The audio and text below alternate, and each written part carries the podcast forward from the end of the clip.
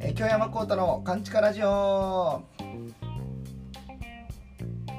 いどうも、え私が浪曲師で SMA 芸人の京山幸太でございます。このラジオは、え私が世間に声の届かない完全なる地下カンチカにてここだけのお話をする京山幸太のカンチカラジオです。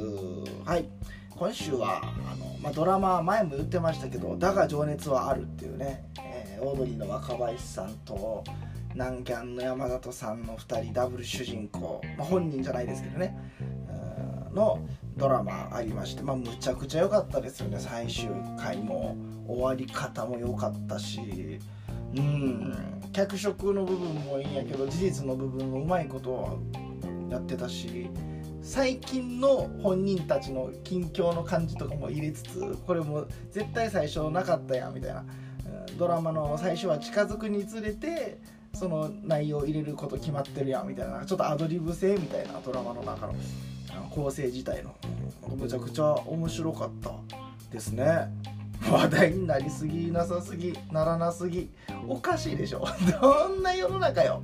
見てむっちゃおもろかったのに。話題にならなすぎでしょ。おもろいのになあ言うて。ほんでまあそんなことありましたけど今週。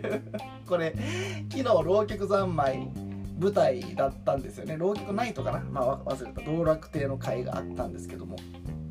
そこの前工場ではもうすでに話しましたけども、まあ、前回も言った通り自分はちょっと引っ越しも考えていましてで、まあ、節約もしなあかんなということでですね、まあ、行ける範囲はできるだけ徒歩か自転車かできるだけ電車とかもちろんタクシーとかは、え乗らずにねちょちょっとでもやっぱ節約しなあかんなみたいな意識があってあのできるだけそういう手段で行くようにしてたんですけれどもで昨日本番前に着物の洗いをね夏物の着物以外を洗いに出しに行く予定があってで千葉に行ってきたんですよ千葉センタービルにね。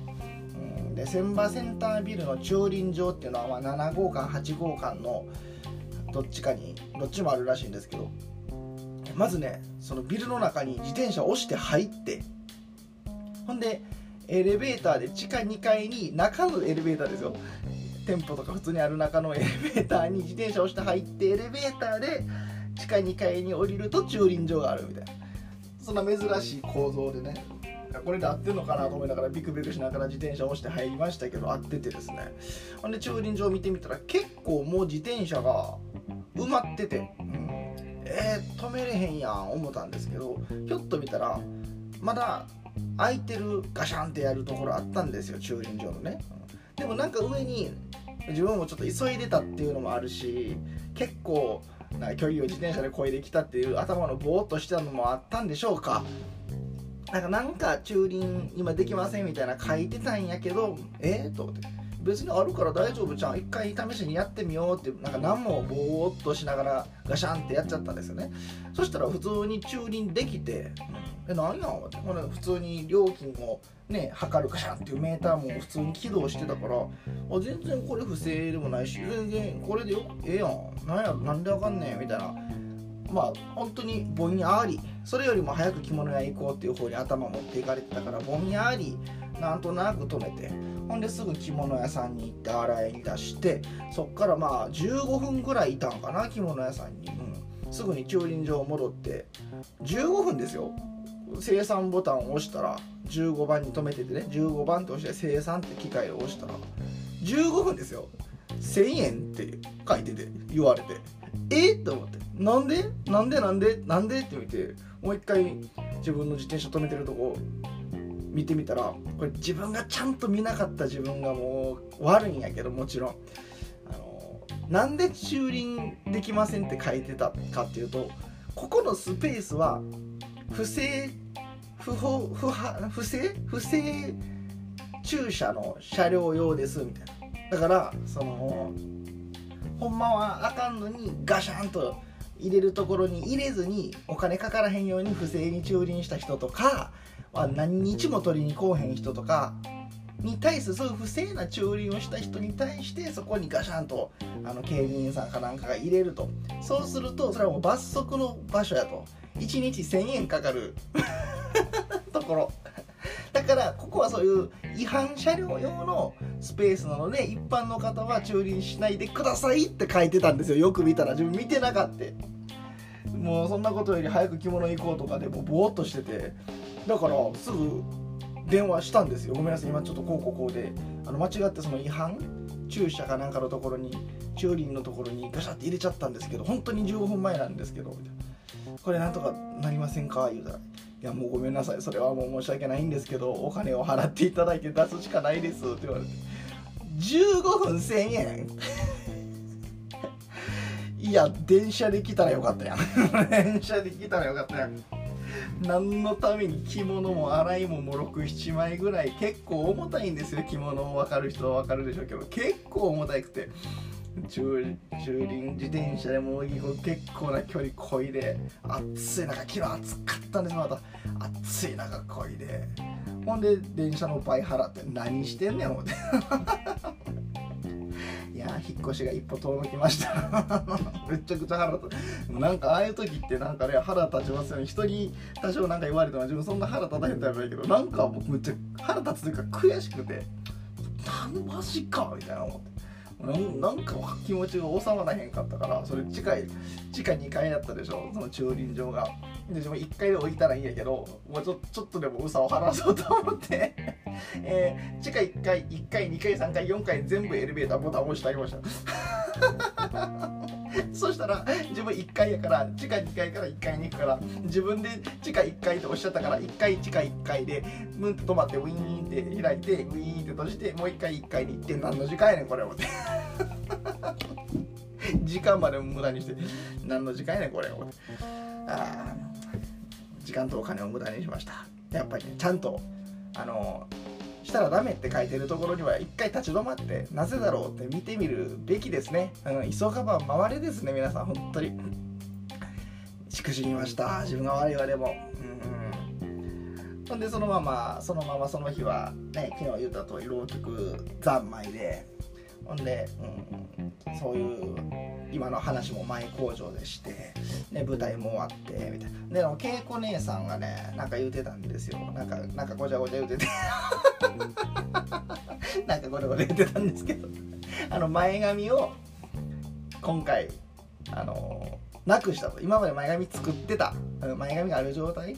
ちょっと顔にかかってた状態でね稽古姉さんずっとやってらっしゃったんですがちょっと今回はあの前髪をなくしてみたおでこを出す形にしてみましたみたいな。どっちがいいだろうみたいなことをずっと言ってて、うん、あでもでも自分はそっちの方がいいと思うんで今の方が前髪出してる方がいいと思うんですけど、うん、でなんでそんなことしてきたかっていうとこれも別に舞台でも言ってたから言っていいと思うんですけどあの恵子姉さんの息子さんがねいますと。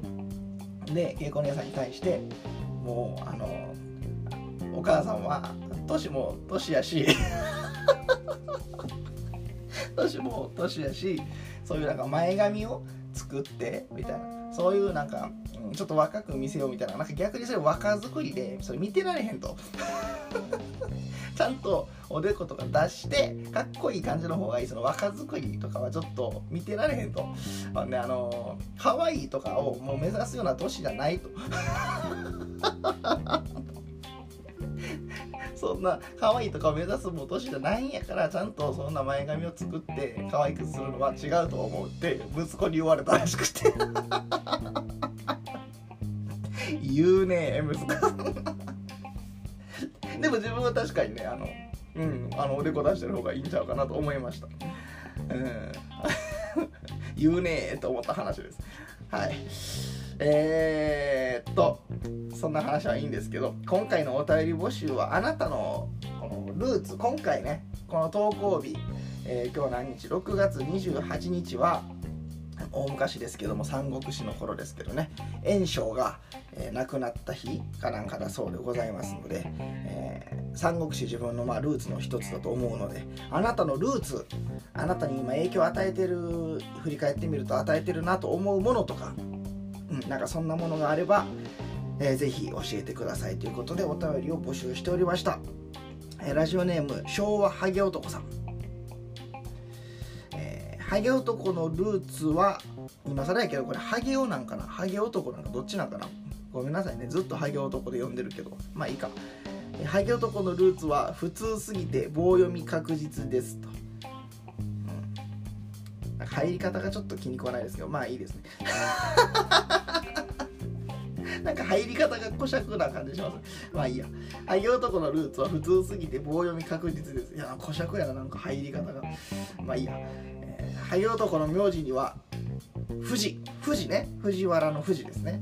富士の字が入っているので藤原系らしいですが真実は分かりませんと名字のルーツ、うん、それよりハゲ男がルーツと聞いて真っ先に頭に浮かぶのは1977年のアメリカのテレビドラマで日本でも放映されたルーツです、うん、そんなんがあったんですか、えー、舞台は1760年代1760年代90じゃなくて1900じゃなくて17001760年代にアフリカから奴隷としてアメリカ合衆国へ連れてこられたあクンタ・キンテ少年の物語でした。あじゃあ1700年代になるんか。そっか。ほんで、えー、そして100年後の1870年代にクンタ・キンテの子孫がアフリカへルーツを求めに行くというドラマでした。あなるほど。うん。えー、学校で奴隷制度は少しは勉強しましたがその凄まじい非人道的さに時に涙しながら見ていました。あまあその「あ」っていうのもちょっと古尺な感じはしますけど。最後の嘆きのな簡単簡単詞の「あ」はちょっとなんか古尺な感じしましたけど。いやちょっとごめんなさい。そのドラマは知らないですね。えーうん自分が知ってるアメリカドラマやったらもうフルハウスとか。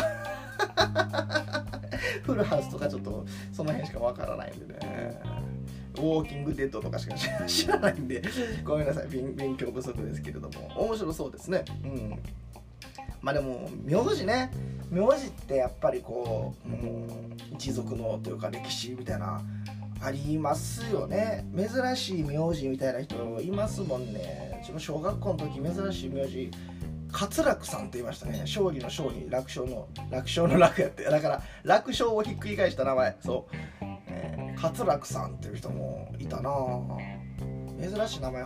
他角藤さんもいたな。そんな珍しくないか。うん角飛車の角にあの富士で。角藤さんもいたし。まあ自分自身も珍しかったら阿賀阿賀っていう名字だったんで。じゃあもともと出生が藤原だったんですよ。生まれた時はね。でまあ、えー、離婚両親が離婚して、えー、母方の姓阿賀になって、難しい「あ」っていう難しいですよ。小里編に可能の「か」で「あ」で年賀の「が」で「が」あの英語の「A」に「が」で「あが」っていう人も多いんですけど小里編に可能の「可能」あの「あが」もいるんですよ。うん、あがほの「あが」かな？その英語の方はね。いやまあ名字っていうのは珍しいですね。でそこから阿賀になってほんで今再婚して山本なんですけど阿賀って名字あんまり聞かない。その兵庫県のうちの祖父とか祖母の地元の辺ではかなりこの一角は全員阿賀みたいな地域あるらしいんですけど全国的にはすごい珍しいですよね。で調べてみたんですけど別にそんな歴史がある名前とかでもなさそうで、えー、なんか、うん、死の交渉ぐらいからのそんなに歴史のないなんか作ったような名字作ったような名字って失礼やなご先祖さんにな。うん。まあでも首脳交渉からのなんかね名字やみたいなのは調べたら出ました。ただ実はですね阿賀家の地っていうのはあの入ってないんですよ自分は実は、うん、っていうのはその阿賀っていうのはだから母親の旧姓ですよね。ってことはまあ祖父の名前ですよ自分からしたらねでそのおじいちゃんっていうのは実はもともと長谷川っていう名前やったらしくて長谷川家の何男かに生まれたらしいんですけど次男三男かに。うん、で、えっと、長谷川家よりもその親戚かとなんか近所の友達かなんか分からへんけど阿賀さんっていうお宅のおじさんの方が好き気があったと。ほんでおじいちゃんはもう親に頼んで「阿賀さんの養子になりたい」って 言って。ほんで長谷川家を脱出して10代の頃。ほんで阿賀に養子に入ったんですよ。だからおじいちゃんは阿賀系なんなんやけど阿賀じゃないんですね血はね多分ね。どんなどんな人生やったやろ。やっぱ自分のおじいちゃんやな。変なかなりまともな人だと思ってたけどそう聞くとやっぱ変ですよね。変わってるんやなそういうところ。そういう影響あるんやろな覚醒遺伝で自分むちゃくちゃしちゃうところとか。あ思い切ってバッてやってまうみたいなそこの知恵なのかもしれないですね。うん、ほんででもそのまあ祖父の方ねそんなにまあ、まあ、昔はそんな気にしたんやななんか家柄みたいなのがねちょっとうちの祖母の方はね藤原。それこそだからやっぱ藤原やからいいんかなその日本で言うと。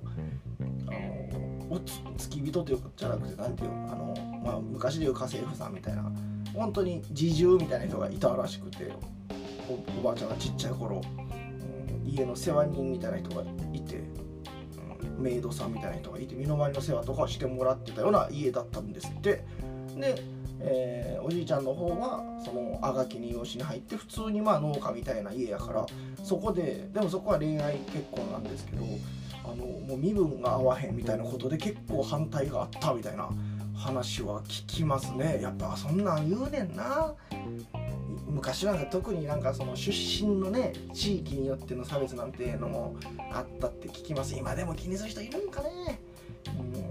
うん国籍今の国籍とかとまた訳がねなんか違うんでしょうけどよう分からへんけど昔は気にする人は気にしたやろな。今でもそういう人おるんかな。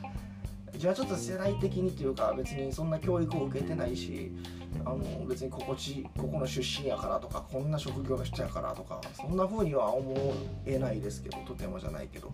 まあそれを言い出すと芸人なんて立派な職業じゃなくなるから。被差別側かもしれへんけど。そんなん気にしないですからね。外国人でもええし、ようわからないなもう世代的にあんまり分からへんなそういうのは感覚が。でもそのね離婚してあがになったじゃないですか親がね。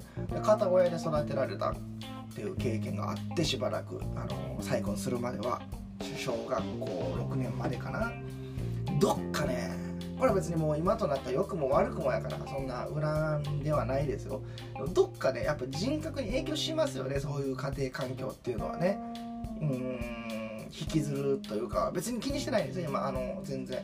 むしろ再婚してくれってねよかったし一人で孤独にいるより、まあ、それは別れないに越したことなかったかもしれんけど無理にねあの結婚生活無理やり続けるよりは新しくな、ね、生活を送った方が自分のためにもなったっていう判断もあったやろし全然今となっては仕方ないと思うんですがやっぱりどっかで影っていうのはあるんですよね。子供そういう環境の子供って。っていうのがあのもう仲良くなる友達仲良くなる友達全員そういう片親とか離婚してるとか死別してるとか親と。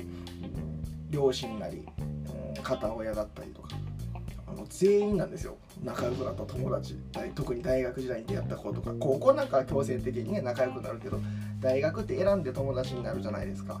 選んでなった子たち後で聞いたら全員そういう家庭環境あってやっぱどこかにいるんでしょうね。あ面白いなと思いました人のなんかそれもルーツですよね。影響一個一個の出来事がこう人格に影響してくるんでしょうね。芸能界入る前なんか自分こんな喋る人間ちゃうかったし。人格改造人間ですからねよく言いますけど。あそれもルーツですよ。はいありがとうございます。えー、ラジオネーム73私のルーツはドラえもんです。まあいいよ。ねあいいですよ。小さな頃から今に至るまで映画を何回見直したか分かりませんというね。いやっぱだから全然そんなこともあるでしょうね。それは、ま、漫画アニメっていうのはすごい影響ありますからね。映画とかはね。うん。なんかこう最近映画ハリウッドの歴史みたいな NHK の番組見ててこそやっぱりそういう戦争とかのプロパガンダにものすごい活用されてすごい効果を発揮したと映画は。言ってたけどそりゃそうやろうなと思いますよね。あのよく言う話がこれ誰誰から聞いたかな？師匠からか。それか先代の春長師匠のあの昭和なんとかでみたいな人気映画を見た人たちの話かなんかどっちかの枕かで言ってたんですけどあの映画館に人気映画高倉健の映画を見に行ってで開演時間まで椅子で待ってたら前前をむちゃくちゃ柄の悪いお兄ちゃんが通りかかって「お邪魔やど邪魔や」みたいな感じで奥の前へ通っていって「何やねんこの人」みたいな。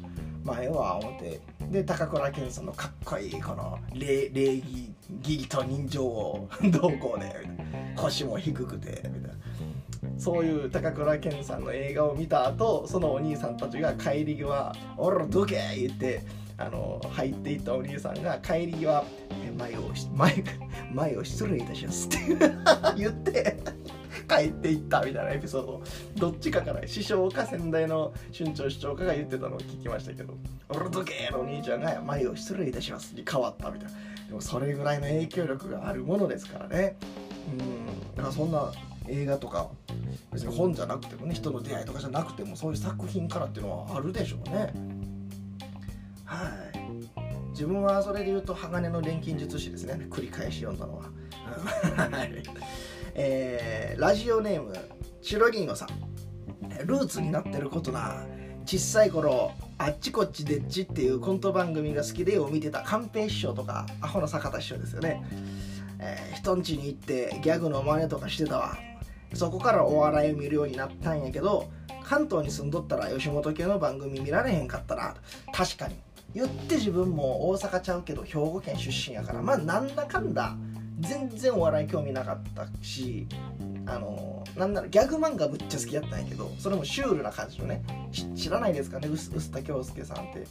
あのピューと福ジャがむちゃくちゃ好きで、うん、マサルくんとかも作者ですけどピューと福ジャがむちゃくちゃ好きで。だから自分もその今でも大阪系のこってりの笑いよりちょっとなんか、まあ、シュールじゃないけど東京系みたいな方が好きなんていうのはそのお笑いが好きやったというかは多分そういうギャグ漫画それもちょっとシュールなみたいな方が好きやったりとか、うん、僕の勇者学僕の私の勇者学とかね。あごめんなさいね。世代じゃなかったら自分世代か、うん、あのすごいベタなというかは顔芸とかいうよりはちょっとシュールな世界観であったりするセンス系みたいなのが好きやったからっていうのは今の自分の笑いにも振り返ってみるとすごい影響してますけどけど言うても兵庫県に生まれ育ったからあ生まれは京都か。まあでも、うん、関西圏に生まれ育ったからどこか吉本の影響って絶対ありますよね。新喜劇もどこか流れてるしその辺の子供たちとの会話も落ちないんかいっていうツッコミが成立する県内やし落ち落ちはい？みたいな落ちないんかい？みたいな何やねんその話？みたいな落ちないやん？みたいなのはやっぱ子供同士でも言うし。いやそれはやっぱ根付いてるんでしょうね。吉本の笑いっていうのがね。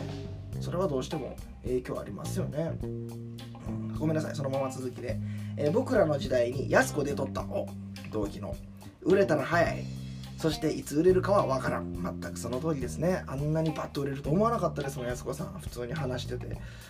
売れるやろなと思いましたけどねこの人は。で、え、有吉クイズを見たいい番組は。川でずぶ濡れでうなぎを捕まえてた有吉さんが。あれだけ売れてもまだやるんかほななって。いや有吉さんね分かってるでしょあの人。逆にあんな位置の人がもうそれしたらおもろいもんな。いやそうそうやるやるでしょうね有吉さんはね。裏切りの天才やから。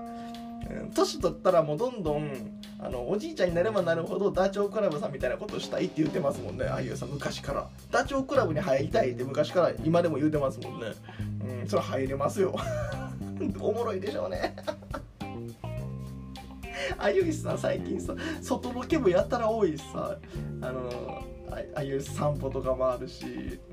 むちゃくちゃ外のロケ最近行っててあの逆にもう自分がそれやったらおもろいっていうのもあるし自分自身楽しいんでしょうねそういう仕事がね。昔もなんか何でしたっけ猫男爵でしたっけかなんかであの内ピー内村さんの内ピーかなんかでねあの他人の家に行って全裸で風呂に入ってカメラの前で 全裸さらすって猫の顔して 猫のメイクして。結構もともと体は張る人ですもんね意外とね。もうちょっと大物になりすぎて MC って感じするけど大御所って感じするけどもともとそっち好きな人ですからね。いや大物になった今でこそ逆に面白いですね。さすがやわ有吉様。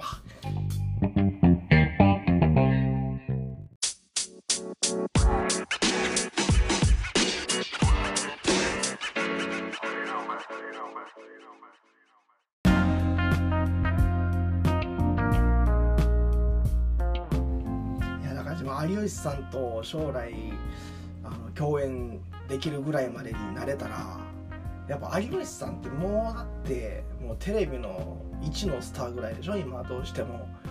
後輩とか昔は、ね、再ブレイクになるぐらいの前ぐらいはもうまだ立場も何もないからクソくらいで大物とかに噛みついていってあの毒舌の感じやってたじゃないですか、まあ、コンプライアンスも違うかったけど。でも今ってもうもう立場が有吉さんぐらいになるともちろんほぼ上やから後輩とかをあんまり強くいくとそれなんか怯えちゃうしいじめに見えてしまうから有吉さんできないと思うんですよね。もちろんそれを本人計算して後輩のに対してすごい優しかったりっていうのもあると思うんですけどもともと優しいと思うんですけど、うん、でもそういうあのお立場であられますから。あられますからあのお方は。ですから自分でもし将来一緒に共演とかできるならもう有吉さんのしもべになりたいですね。あのほら貴様何を言ってる 有吉様がお気持ちが分からんのか？みたいな言って。有吉さんがまあこうだ。まあこうだ。その辺にしといてやれって。はあはあ様有吉様のお情けに感謝しろ！申し訳ございません。有吉様。っていうなんかもうなんかしもべぐらいになりたい。はあって言って。おあのこうだ。っては。あ お呼びにその辺にしといてやれ。はあかしこまりました。お情けに感謝しろ。っていう人になりたい。何言うてるんでしょうか。はい。えー、っと来週は7月最初の放送というもう今でもかなり暑いぼーっとしますけどどんどん暑くなりますんで、えー、もう夏ですね。ということで、えー、あなたがこの夏なんか訪れる予定のところ自分もねあのー、今週じゃないけど来週あたり再来週あたりかな。ちょっとえーと、師匠の仕事で鶴子師匠の独演会じゃあ鶴子師匠との2人会か。の付き人で東京に1泊で行ったりとかあとは個人的に旅行があったりとかいろいろ大阪におらずにうろうろしてるので、えー、そんなこともあってあなたがこの夏この夏訪れる予定のあるところぜひこんなとこ行きますこんなとこ旅行でも仕事でも行く予定ですみたいなまあなんかね実家に帰ってとかでも何でもいいですけどお墓参りでもいいですしねお盆も来月再来月か。なんか訪れる予定のあるところがあったら教えてください。その他ご自由に質問ももちろんお待ちしております。宛先はかんちか .radio.gmail.com kanchika.radio アットマーク gmail.com に内容とラジオネームもつけて送ってください。4月4日火曜日の24時4月5日になるところまで募集いたします。お便りお待ちしてます。ほんならまた来週。